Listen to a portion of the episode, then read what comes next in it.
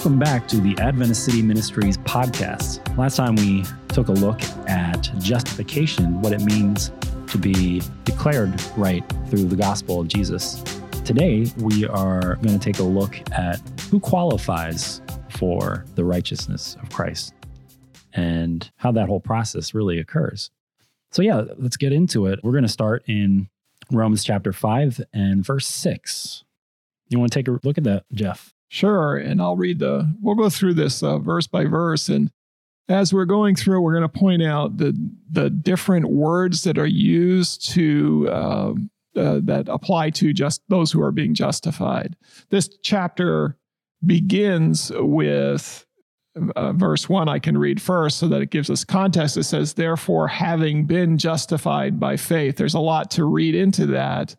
Uh, first, first off, it's having been, it's past tense, justified, and we already uh, set our our tone to what that means is, is to be declared righteous. So, having been declared righteous, and it happens by faith. That happens by it's always by faith and belief uh, in the Lord Jesus Christ and what He's done on our behalf. And we'll come back to that in our next podcast. But this time, what we want to see is if we have been justified by faith in Jesus Christ, what was our condition when that happened? Like some people think, in order for this great, wonderful gift of Jesus Christ, that we have to have get our, our act together before uh, God could even begin to work with us. But we're going to find out that that's different today. And starting with verse six, it says, For when we were still without strength, in due time, Christ died for the ungodly. There's really two cues here. Do you see them, Andrew, as to what our condition was when God offered this to us? Yeah, I see that it says that we're without strength, even powerless. Yeah, helpless is another word in some versions. I don't. So we weren't in a position of of uh, strength, so to speak, or this occurs when we were in that condition. And secondly, it says that Christ died for the ungodly. So there's there's two words that kind of tell us where the gospel begins with us. We're powerless and we're ungodly. And we've discussed ungodly before, way back in uh, Romans chapter 1.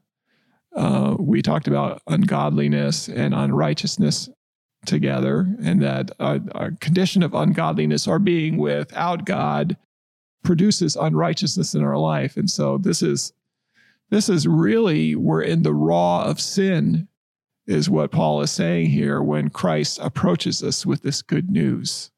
Yeah, it's like we're we're almost like children without parents and when you're in that condition you don't you don't know what's right and wrong there's nobody to tell you that's you know that's why god had to bring us the law but our condition is is much more than just being given a law to follow because a law doesn't ultimately bring us righteousness it's by an outside force that had to be performed by god yeah and what's beautiful about this and he's going to talk about it Paul's going to talk about it is, is that God came to us in this condition.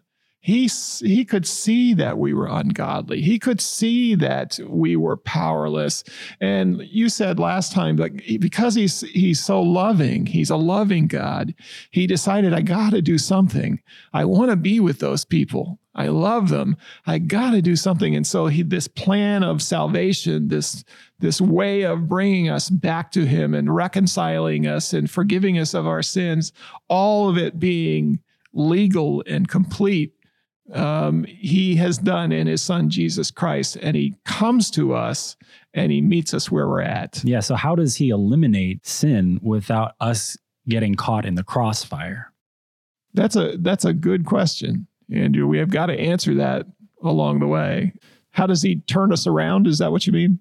Yeah, because we are in this condition. He he loves us, but you know, we we are we are stuck in this pattern of sin that leads to death. And so he wants to rescue us from that, but at the same time, he has to he has to let that process of death and entropy come to pass because he wants to cleanse the universe of sin and unrighteousness. I, I used to, uh, I had an, an, old friend who used to tell a story about it's an easy story to recognize how it relates to what we're talking about. He, he used to have a garden, and pigs would come into wild pigs would come into his garden and they would eat the food. So he dug a pit, a nice deep pit, to catch the pig. And he was excited because he went out there one day and he could hear that the pig was in the pit. And when he got there, he the pig was certainly in the pit, but it had rained overnight, and now the pit was full of mud, and the pig was completely covered in mud. And he said it reminded him of our condition when God came and found us. That he looked down there and we're the pig, we're in the mud. Mud is sin. And that pig, the reality of it, the pig wasn't distressed because pigs love mud right?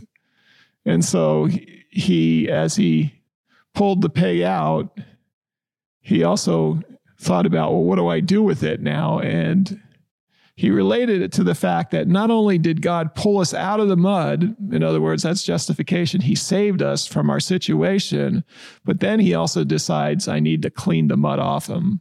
We can't talk about how just justification we can talk about in singularity but it's directly connected to the rest of the work that god wants to do in us. Not just saving us but cleaning us as well cleansing us. Yeah because god wants to make us whole. He just doesn't want to promise a better life and then not actually allowing us to experience that but the fullness of life in terms of who God is is experiencing life as as he is. Right. Now the forensics of how he does that, we've discussed the forensics of justification so to speak, but the forensics of how God actually does that we'll talk about it in our next lesson. But for today, let's just see if we can learn more about where God meets us. It says in verse 7 that for scarcely for a righteous man will one die, yet perhaps for a good man someone would even dare to die. That's just uh, that's just a raw look at who we are. Mm-hmm. Yeah, I've heard it that during Paul's time, there there were a lot of stories like this that would go around that were popular in in the culture at that time about the the name escapes me of these two characters, but it's like these two two lovers and the the man decides you know to give his life for the woman because she was you know doomed to death, but he said, No, I'll I'll die in your place because I love you. But yet the contrast here is that Paul's making the argument that, well, God is actually dying through Jesus for the whole world and not just one person who's good, but the lowest of the low, you know, the the most vile person has access to the gospel. Yeah, and it does. It tells us in the next verse that this is his demonstration of who he is. It's a demonstration of his own love towards us. I, you know, to be a parent, I, I, I kind of get this a lot. I see my kids who are all grown up now, and I labor over decisions that they make, and I just pray for them every day. And I have this great compassion, and there's probably nothing that I wouldn't do to make their lives better eh, because I love them. Yet, my love for my kids pales. It just pales in comparison to God's love for us. The, the passion that I feel with regards to the love for my children, I can understand just a little bit about how God felt about being separated from us, his children. And he, so he decided to demonstrate his love for us. And he did that by sending Jesus Christ, it says, while we were still sinners. It didn't say after we got cleaned up from our sin. It said while we were still sinners, Christ died for us. Right. So there's no proving that we are good enough or able to uh, somehow show that we are deserving of the gift that God has for us. Yeah, God just decided that I need to demonstrate for them in their condition that there's a solution. And he did it through his son, Jesus Christ. His love for us is the compelling force in all of this in order to to stop any cycle of violence or hate, uh, it doesn't take any more of those things. You know, you can't fight fire with fire. It's when we see somebody take responsibility and say, no, you know what, I'm going to stop it right here. I'm going to do what's right. I'm not going to retaliate. I'm going to turn the other cheek and show grace instead of vengeance and retaliation. And that's what God has done for us. it is an amazing thing to think about when you're you finally sit down and realize and you see the this demonstration of love that God has uh, bestowed upon us. Like I said, I can't. It, there's there's very few examples that in uh, in our lives here that readily share the same truth. Even Paul said, "For scarcely a righteous man will one die for a righteous man." And so, it, basically, in saying that, he's saying there's there's not very good, many good examples of this in the world for us to look at. To to only the love of God. You know, th- th- this is what uh, the world needs to hear and see and understand. Is this because there's so many hopeless people out there who realize their condition? They realize that they're sinners, that they're ungodly, that they're powerless against sin in their lives, and they think they're hopeless because they've never met Jesus Christ. They've never seen God's love demonstrated to them. And the reality of that is, this is going further down the line. The reality of it is that Jesus is in the world now to demonstrate his love anymore. The only way that people are going to to uh, understand and see the love of Christ evident in what he's done on their behalf is if it's alive and well within us in order for the, the world to understand this, it's our reaction and our response to the love that God has demonstrated to us that brings us back into reconciliation with Him. It's hard to feel that love and not react to it in one way or another. I've heard stories about how people sometimes when they, they go to a church and they're not greeted with open arms, uh, the church really has to repent from from this attitude, but we oftentimes make it more difficult for people to come to church or to be involved in spiritual matters because we treat people in the sense that oh well they you actually do have to clean yourself up before you can come and be amongst holy people. You know you have to dress right and you have to behave in a certain way. But that's that's not the way that Christ treated anybody and it's not the way that that Paul is promoting. We can't make ourselves good. So the the right thing to do would would not be to to shun people because of their unrighteousness, but to recognize that by coming close to them in the name of Jesus, that they can experience God and know that they're not separated from Him.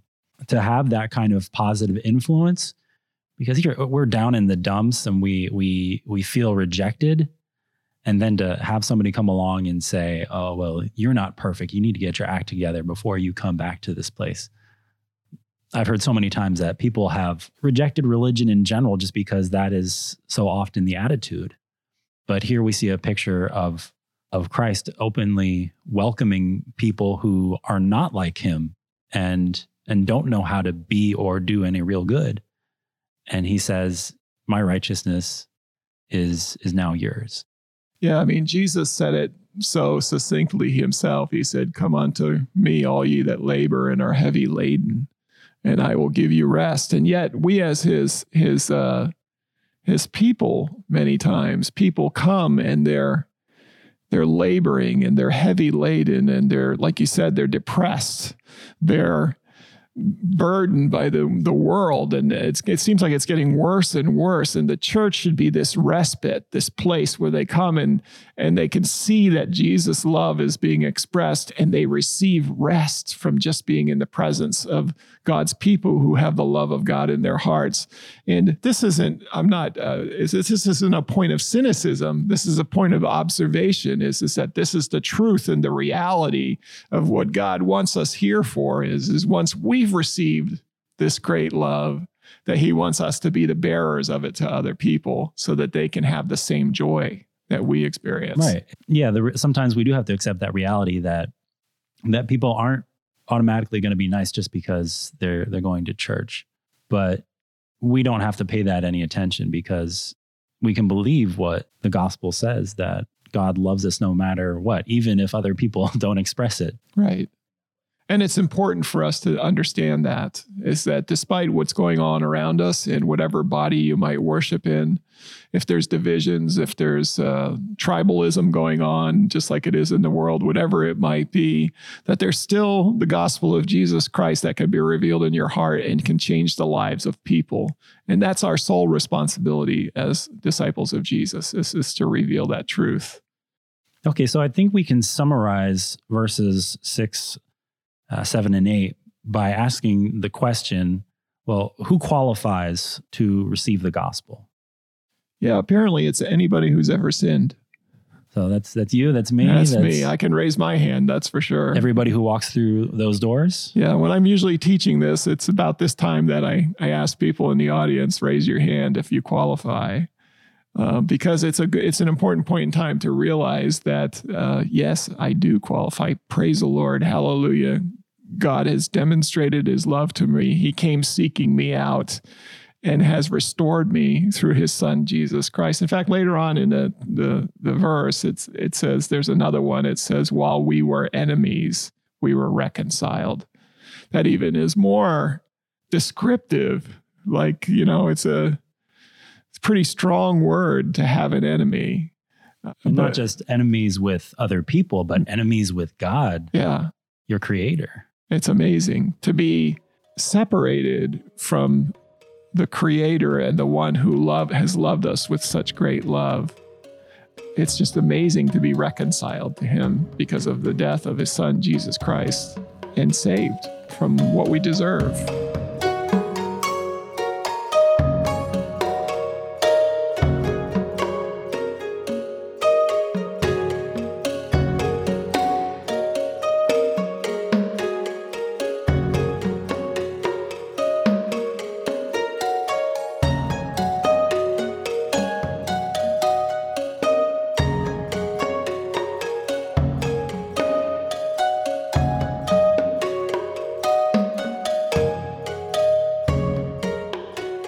Yeah, I'm looking at verse 9 and it says, So much more than having now been justified by his blood. So it's this new standing that we have, this new condition. It says we'll be saved from wrath through him. As we look at verse 10, also, uh, there's kind of this parallelism that occurs between the two. So there's like a part A in, in both verses and then a part B. Uh, verse 10 then goes on to say, if we were enemies, we were reconciled to God through the death of his son, and much more, having been reconciled, we shall be saved by his life. So let's kind of break down those, those parallels a little bit more. Okay, as we're reflecting on these verses, we need to refer back to what we've already studied about justification and that is is that we've been declared righteous because of what Christ has done and so basically verse 9 is saying much more than having now been justified having now been in the past tense declared righteous because of his death or his blood, we shall be saved from the wrath through him. So in other words, I want to I want to take this statement on its own. Being saved from the wrath through him means that we're no longer subject to the wrath of God uh, that is to come or that is present. And we could spend a whole section on just trying to understand exactly what God's wrath is. But in the end, God's wrath really is a demonstration or it's a separation from who he is. Uh, in other words, where God isn't, life doesn't exist as well. And so uh, God and life are just like God and love are complete together. God and who is the giver of life is also the one who expresses it in all that he does. And so uh, in being justified from God now, we don't have to worry about the sin in our lives creating this issue of death and ultimately eternal death, is what he's talking about there. So praise the Lord Jesus Christ that because of his the blood that he shed and our acceptance of the life death and resurrection and the birth that is his acceptance of his holy history now gives us uh, no fear of the judgment to come. Okay, and then and that's taken a step further in the, verse 10 because it says, Once we were enemies, we were reconciled to God through the death of his son. In other words, to be reconciled means be, to be brought back into community, I would say. So we're saved from wrath and the and separation from the life of God because really that's what it is. Uh, because if you don't have God, you don't have life. We we can't exist eternally in within ourselves. So there's that aspect of it. And then when it mentions in verse 10 how after being saved from death through Jesus that and we're brought back to him, we, we were reconciled, meaning through Christ we are reconnected with God. It goes one step beyond that and says we shall be saved by his life. So first we're brought back to God. There's that sense of forgiveness and wholeness uh, that no, that we now have. But then it goes beyond that. It's, it's saying that we now have a new existence, a new way of thinking, a new a new mode of being, and that is in the life of Jesus and experiencing things as he would experience them if he was living inside uh, inside of our bodies like in some ways like driving us like a car. Yeah i mean our very the very way we go about our lives has changed because christ is now part of who we are. We can't separate that part from the rest of it that we've been saved because of the life of christ uh, and and how that life now is given to us and imp- both imputed and we'll talk about those words too we just need to have a clear understanding that the the life of Christ is not only become part of our uh, history now. That is our history, the life that he lived, but it also becomes a living reality. God now has plans for us to clean the pig, the mud off the pig, and make our lives different. And I'm excited about that as much as part of the gospel as anything. Yeah. And then there's a whole process of sanctification because it's not just a one time event where you kind of arrive and it's like, oh, I'm here now. Like I'm going to church and I'm perfect and there's no problems in my life. No, it's a continuum of daily being made righteous by God. You know, like like Paul says, I die daily and I can consider myself to be dead to sin every day and alive in Christ. It's that renewing of that trust in God and it's also it's a celebration or rejoicing of the as we consider the extent of Christ's love to us and to, of God's love for us. That's what we need to reflect on every day as well, because it's as we as we embrace what God, His caring and loving spirit towards us, that's what motivates us to move forward and to say, Yes, Lord, whatever you want to do with me, please do, because I know it's going to be for my good, because I realize how much you love me. Instead of looking then at, at what God might be suggesting for us in our lives as uh, mandates and laws, so to speak, now we realize that God is about giving life to us. And whenever he speaks to us now in our lives, it's because he chooses to give his life to us through his son, Jesus Christ. And so that changes things in terms of how we view what's going on behind the scenes and as we read the Word of God.